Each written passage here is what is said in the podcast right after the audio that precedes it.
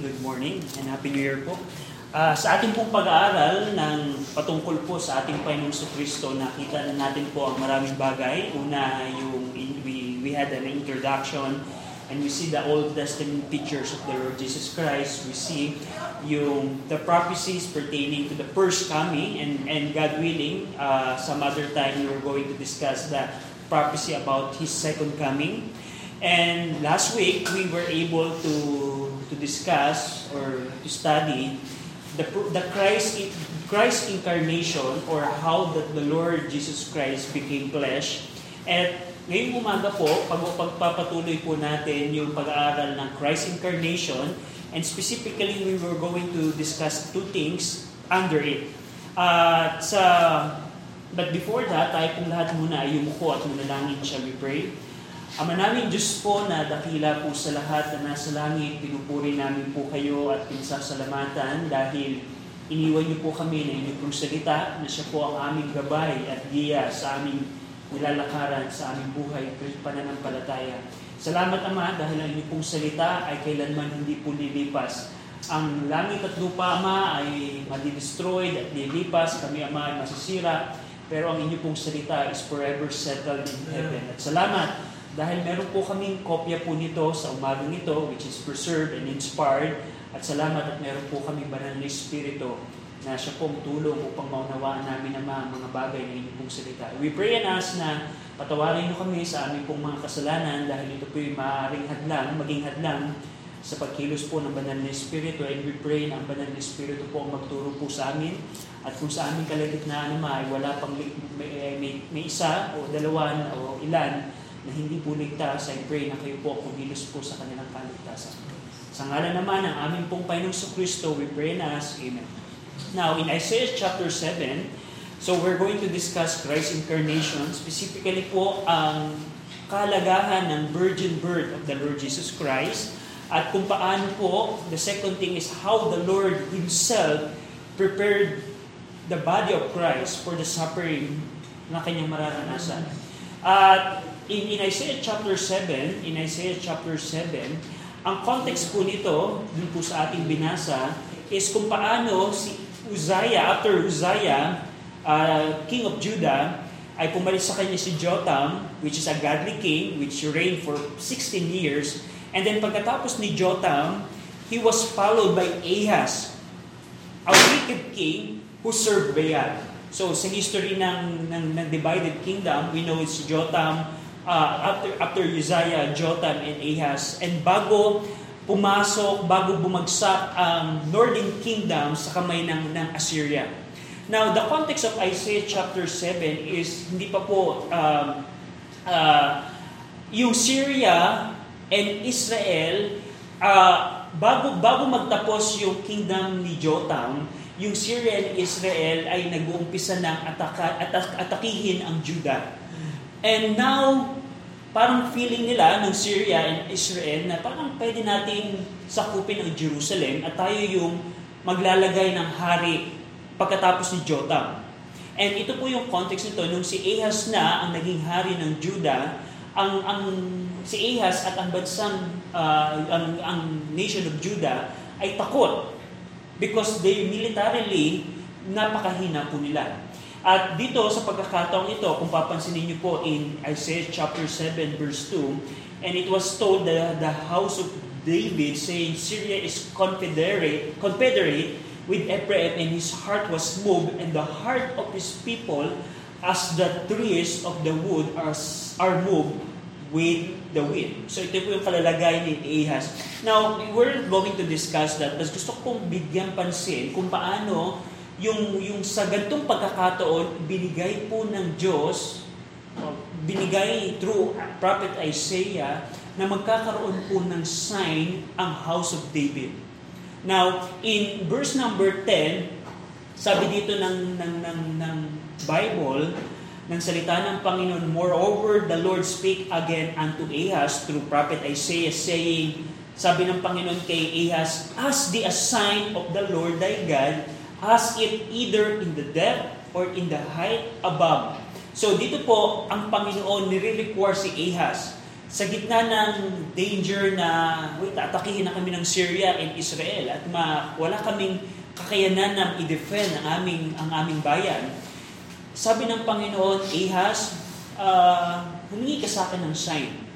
And in verse number 12, uh, but Ahaz said, I will not ask, neither will I tempt the Lord. Now, dito po, hindi hindi hindi hindi nagtanong si Ahaz ng sign sa Panginoon na actually kung we know in Deuteronomy chapter 6 sinabi ng ng Bible na na daw siya na-tempt the Lord pero tinik ni Ahaz na out of context po 'yon. Pero ang ang ang reason kung bakit hindi humingi ng sign si Ahaz po dito because si Ahaz ay merong plano na makipag-allegiance sa Assyria para ma-defend sila sa sa attack ng Syria and Israel. Pero dito, kahit hindi humingi ng sign si Ahaz, ang Panginoon ay nagbigay ng sign sa kanya in verse 13 down to verse number 14. And he said, Hear ye now, O house of David, is is it a small thing for you to weary men, but will you weary my God also? Verse 14, Therefore the Lord himself shall give you a sign. Behold, a virgin shall conceive and bear a son, and shall call his name Emmanuel. Now, kahit hindi humingi ng sign si Ahaz, ang Panginoon, ay nagbigay pa rin ng sign sa pagdating ng Messiah. Now, dito po, kung mapapansin nyo, hindi dahil hindi binigay kay Ahaz yung sign, kundi kay, kay House of David, sa, sa tahanan ni David. At ito pong prophecy po nito looks far beyond the days of Ahaz. Now, ito po yung propesya, one of the major prophecy in prophecies in the Old Testament pertaining po sa pagdating po ng Messiah na sa pamamagitan ng isang milagrong kapanganakan. How a virgin shall conceive. Scientifically, na, uh, parang napaka-imposible noon. Dahil kinakailangan na merong uh, cell ng lalaki at cell ng babae in order na magkaroon ng bagong buhay. Pero sa Panginoon, hindi po yun mahirap. Now, tingnan niyo po maigi na a virgin shall conceive. Ibig sabihin, the Messiah will be virgin born. At kung titingnan niyo po in, in the book of Matthew, tingnan niyo po in the book of Matthew chapter 1, ang kapanganakan po ng Panginoong Kristo sa pamamagitan ng isang birhen ay high greatly emphasized po in the New Testament.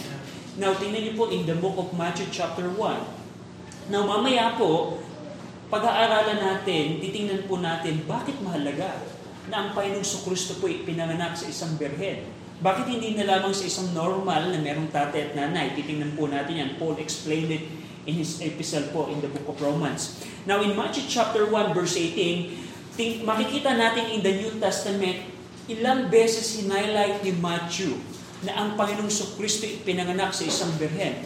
Now, tingnan niyo po in verse number 18, Now the birth of Jesus Christ was on this wise when as his mother Mary was espoused to Joseph, before they came together, she was found with child of the Holy Ghost. Napansin niyo po, before they came together. Now, pag pinag-aralan niyo po ang, ang, ang uh, yung yung spouse po dito parang engaged sila pero hindi pa po sila nagsasama physically ibig sabihin wala pang uh, intimacy or wala pang wala pang physical relationship si Joseph and Mary nung pagkakataon pong ito. So si Mary is virgin at this time.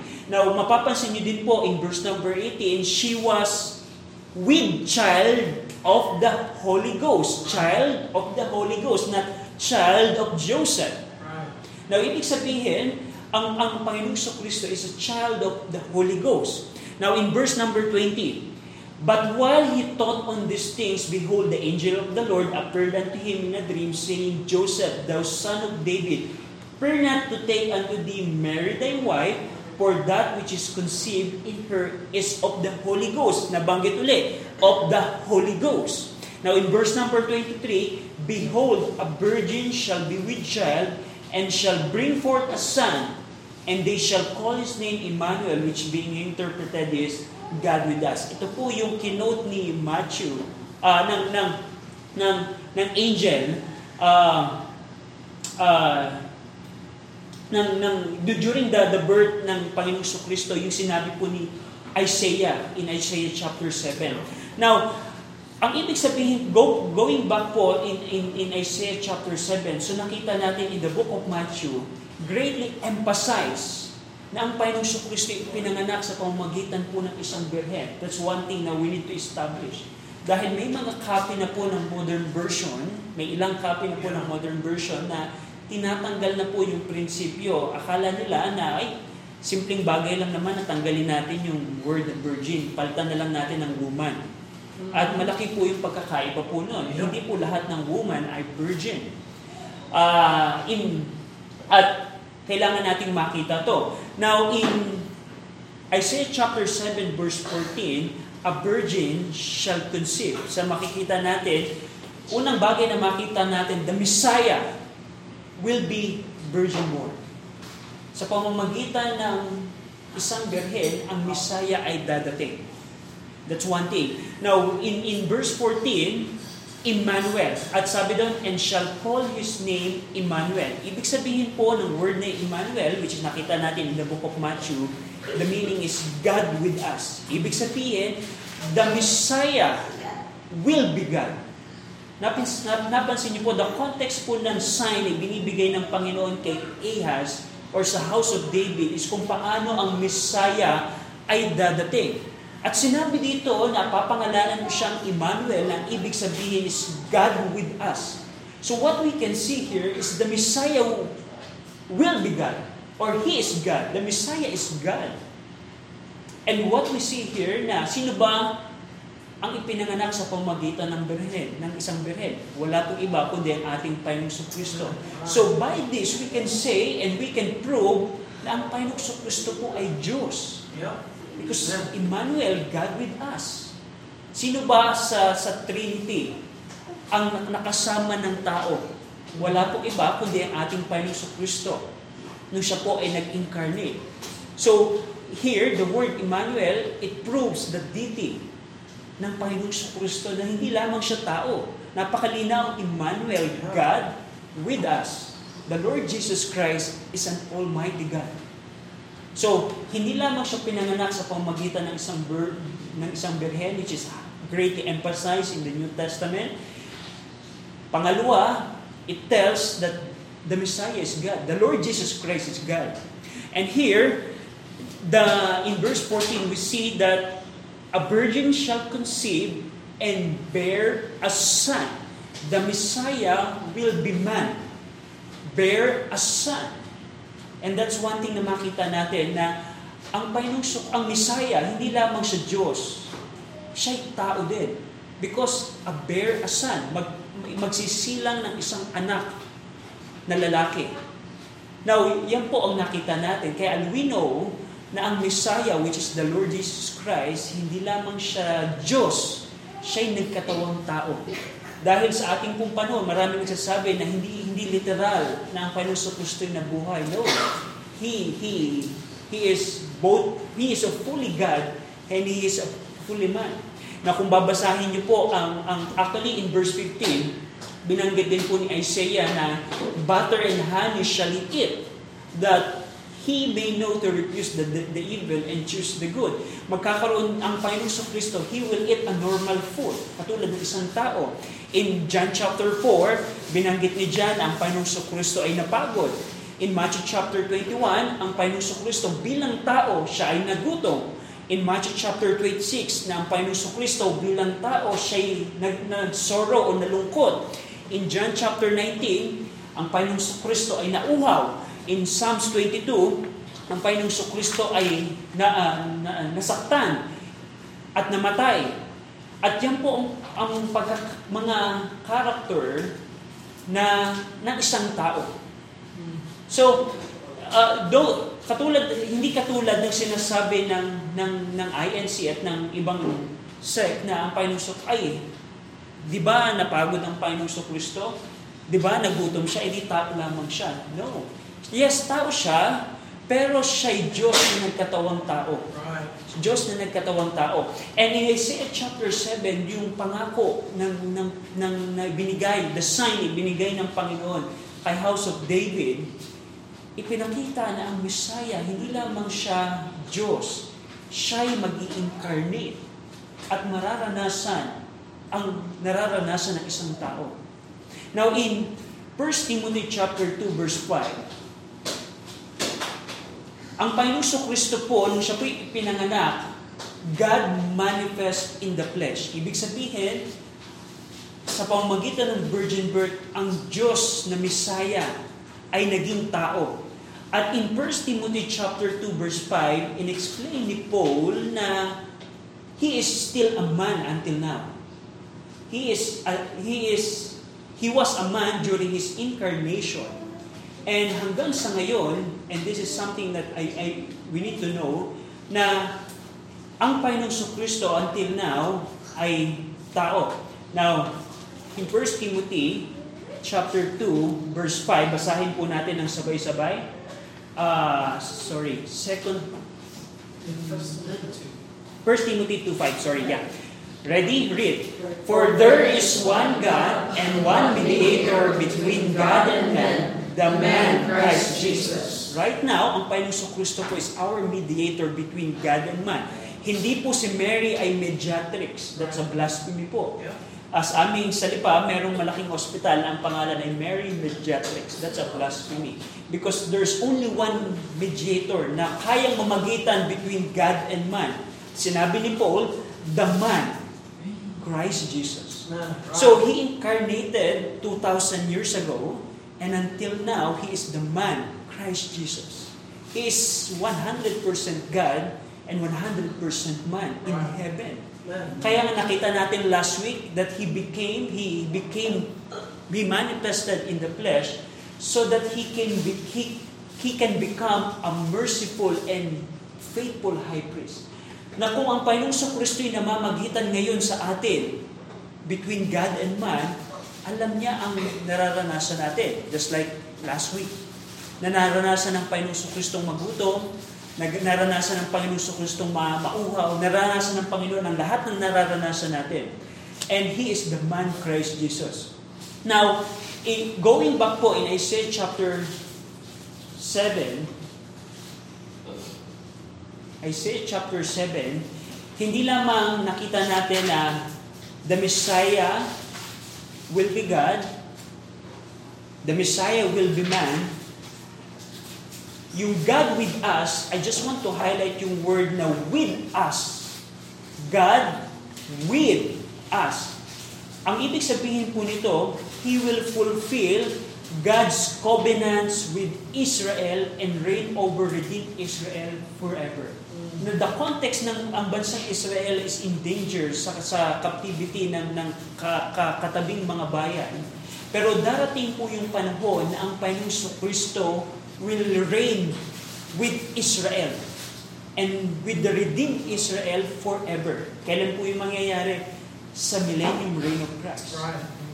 Now, ang Panginoong Kristo na naman ang tema. Sa paghahari ng Panginoong Kristo, ang bansang Israel ay kasamang maghahari. Now, we already see na yung Isaiah chapter 7 verse 14, ay kinote ni Matthew sa Matthew chapter 1 verse 23 sa pagkapanganak ng ating Panginoong Kristo. Now ang tanong is, anong halaga ng virgin birth ng ating Panginoong Kristo?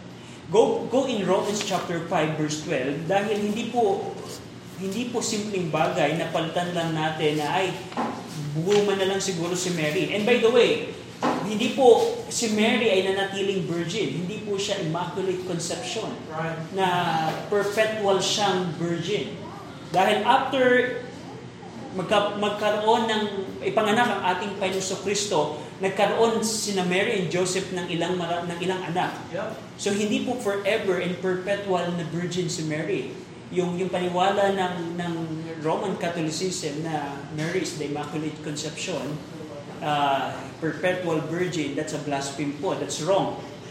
In Romans chapter 5 verse 12, dahil meron nung ang si, si Adam po ay nagkasala, meron pong naipasa po si Adam sa mankind. Romans 5.12, ang sabi po dito ni Paul, Wherefore, as by one man sin entered into the world, and that by sin, so death passed upon all men, for all have sinned. Ang, no ang Panginoong Kristo po ay pinanganak through virgin birth, hindi po nagkaroon ng pasa sa Kanya ang naipasang kamatayan at kasalanan na ipasa ni Adan. That's one thing na kailangan nating makita po. Nung ang Panginoong Kristo po ay pinanganak through Mary the Virgin, hiwala pong naipasang kamatayan at kasalanan po sa Kanya. Dahil ang sabi ng Bible, ang kasalanan po ay naipapasa upon men. Ibig sabihin, what it tells is, ang Panginoong Kristo po ay by nature, He didn't inherited the sin nature na katulad po natin. Dahil napakalaga po niyan. Dahil po ang Panginoong Kristo po ay merong sin nature. Katulad mo at katulad ko. Nung siya'y namatay sa krus ng Kalbaryo, yung kanyang sariling kasalanan, ang kanyang pagbabayaran, at He is not worthy na maging kabayaran ng kasalanan ng sanlibutan.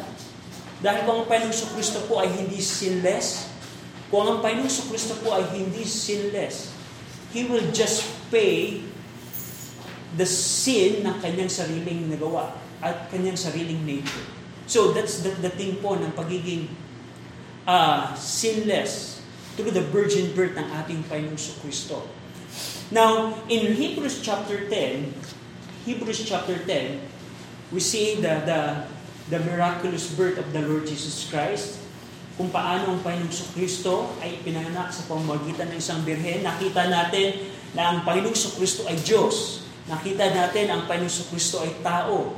Nakita din natin yung pangako ng Panginoon na ang Panginoong Kristo ay maghahari with Israel sa pagdating ng panahon. Now, in, in Hebrews chapter 10, uh, pinag-aaralan natin sa Book of Leviticus na ang Panginoon ay nalulugod sa mga offerings na ginagawa ng, ng nina Moses and Aaron. Pero meron pong pagkakataon na sinabi si Paul at ang Bible na hindi na nalulugod ang Panginoon sa mga animal sacrifices. Tingnan niyo po, verse number 1, For the law having a shadow of good things to come and not the very image of the things, can never with those sacrifices which they offered year by year yung the Day of Atonement continually makes the comer unto perfect. Mm-hmm. For then would they not have ceased to be offered because that the worshippers once purged should have no more conscience of sin. Now, ang context po nito, may mga Hudyo po na mga mananampalataya na kahit sila'y Kristiyano na, they want to go back doon po sa uh, Jewish Jewish law at doon nila ibinabaling ang kanilang pananampalataya pabalik. At dito po, sabi ni Paul, no. But verse number 3, but in those sacrifices, there is a remembrance again made of sin every year. For it is not possible that the blood of bulls and of goats should take away sin. Wherefore, when he cometh into the world, he saith, Sacrifice and offering thou wouldst not, but a body hast thou prepared me. In burnt offerings and sacrifices for sin thou hast had no pleasure. Then said I, Lo, I come in the volume of the book. It is written of me to do thy will, O God. So, context is may mga mananampalatayang gustong bumalik sa Jewish law at doon nila ibabaling uli ang pananampalataya. They, they didn't know na hindi naka, merong bagong body pinirepair ang Panginoon. Napansin niyo po in verse number uh,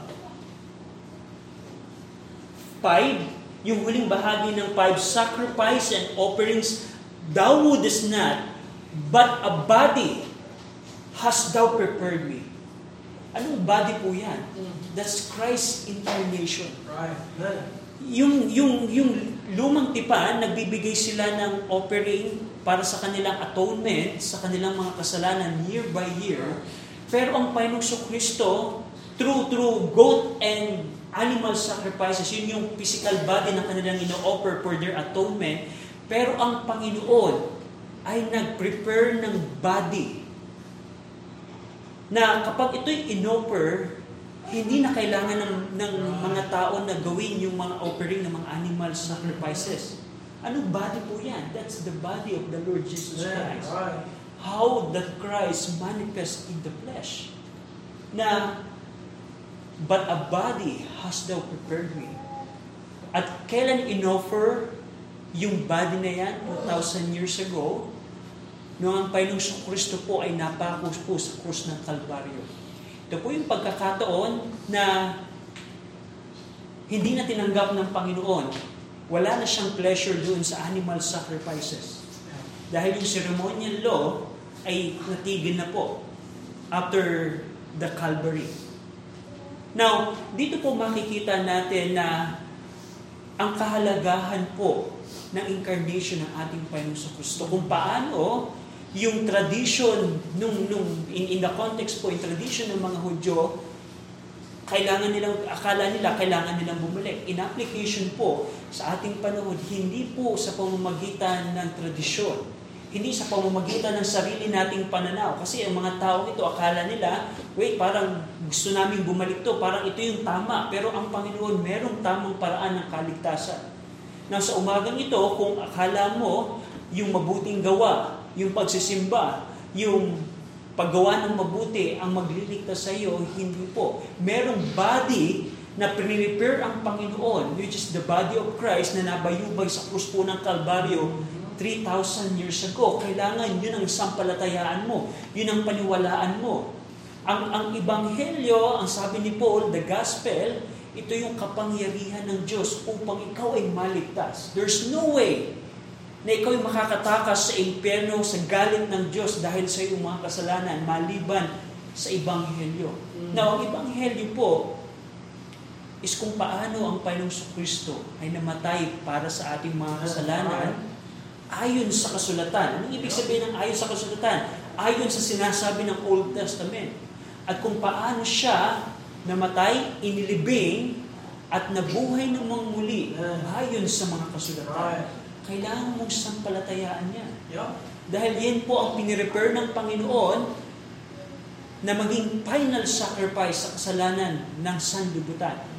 The Lord Jesus Christ is the Lamb who was slain before the foundation of the world. Now, ang tanong sa umagang ito, nandiyan ba ang pananampalataya mo? Do you trust ang body, ang, ang Panginoong Kristo na merong body na pre-repair ng Panginoon? Para sa atonement ng kasalanan. And that's something na kailangan mong isettle kaibigan kung wala pa. Dahil tandaan niyo po, ang, ang, ang pwede nang iwanan tayo ng Panginoon, pwedeng nung nagkasala na si Eva Tadan, pwedeng, ay stop na lang ako, gawa na lang ako ng bagong mundo. At hayaan mo na yung mga tao yan na nasa kadiliman, pag sila'y namatay, nasa impyerno. Pero hindi po inibig tayo, inibig ka ng Diyos. At kanyang ibinigay ang kanyang bugtong na anak. At nakita natin siya, paano siya dumating? First coming through a virgin birth. A lowly birth, a lowly birth na sa, sa insignificant town of Bethlehem. Pero ang mission niya ng Panginoon Kristo is para gawin ang kalooban ng Panginoon sa kaligtasan mo at kaligtasan ko na nabanggit din dito ni, ni, ni, ni Paul, actually, dito ko i-quote sa awit ni David in Psalms 40. Kung makikita niyo in Psalms 40, ito po i-quote ni Paul sa Psalms 40. Uh, sabi doon, verse 7, Hebrews 10.7, Then said I, Lo, I come. In the volume of the book, it is written of me to do thy will, O God. Diyan po ang layunin ng Diyos, ng Panginoong Kristo sa kanyang unang pagdating dito po sa mundo nito, to do God's will. Hindi po siya naparito upang maging example. Yes, naging example siya sa atin.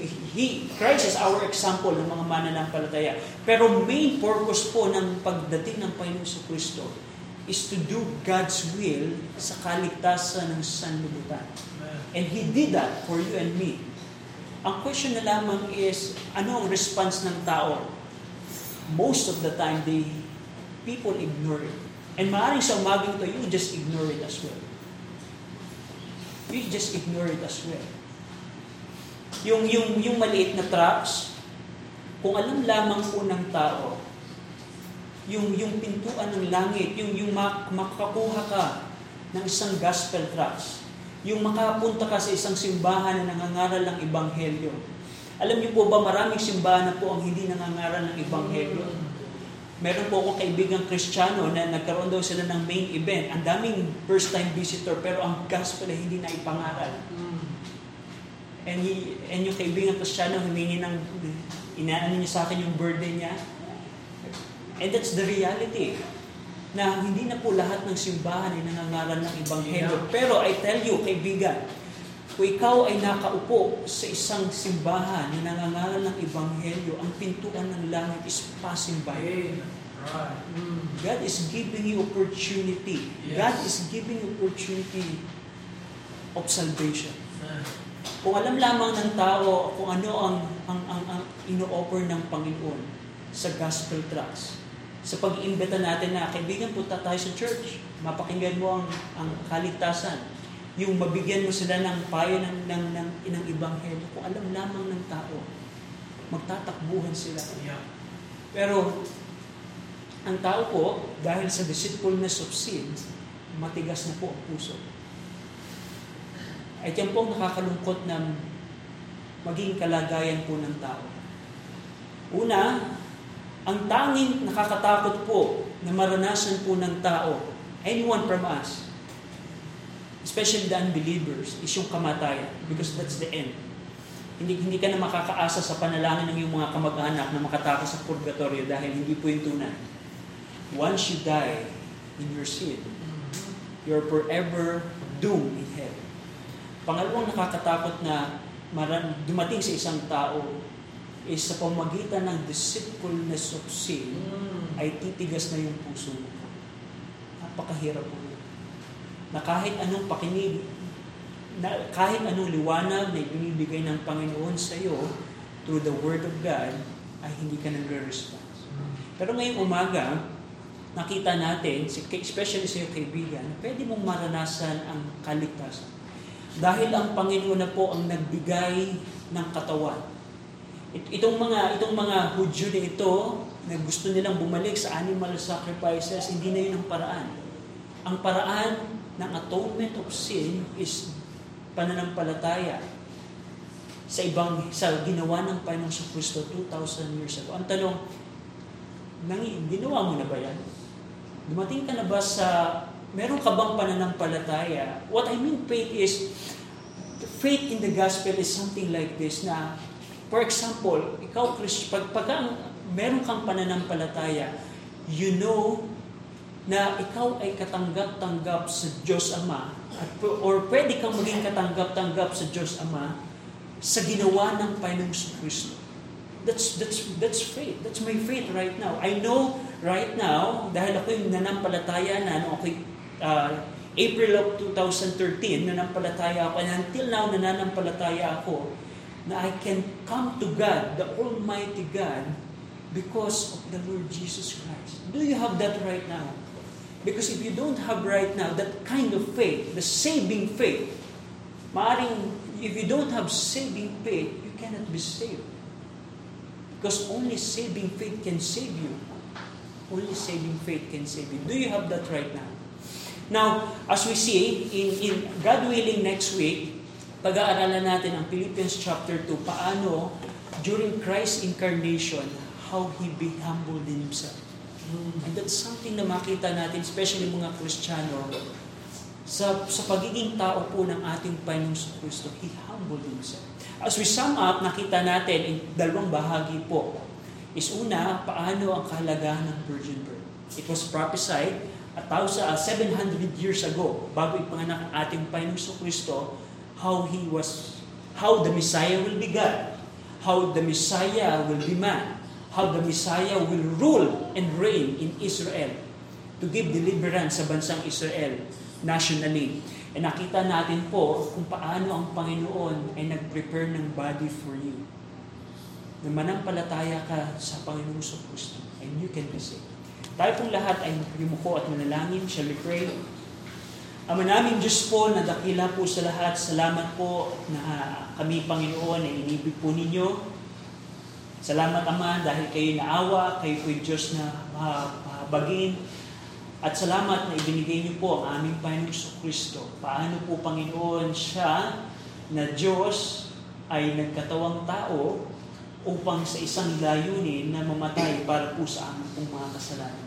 Salamat Ama sa katotohanan pong iyan and we pray and ask na ito maging, maging katotohanan din po sa maraming tao, especially sa mga tao wala pa kay Kristo this morning. At salamat Panginoon na kayo po ay dakilang Diyos na nagbibigay ng kaligtasan until now. At nagbibigay ng pagkakataon na kami magsisi sa aming kasalanan at manampalataya sa aming Panginoon sa Kristo. We praise you and thank you in the name of the Lord Jesus Christ. Amen.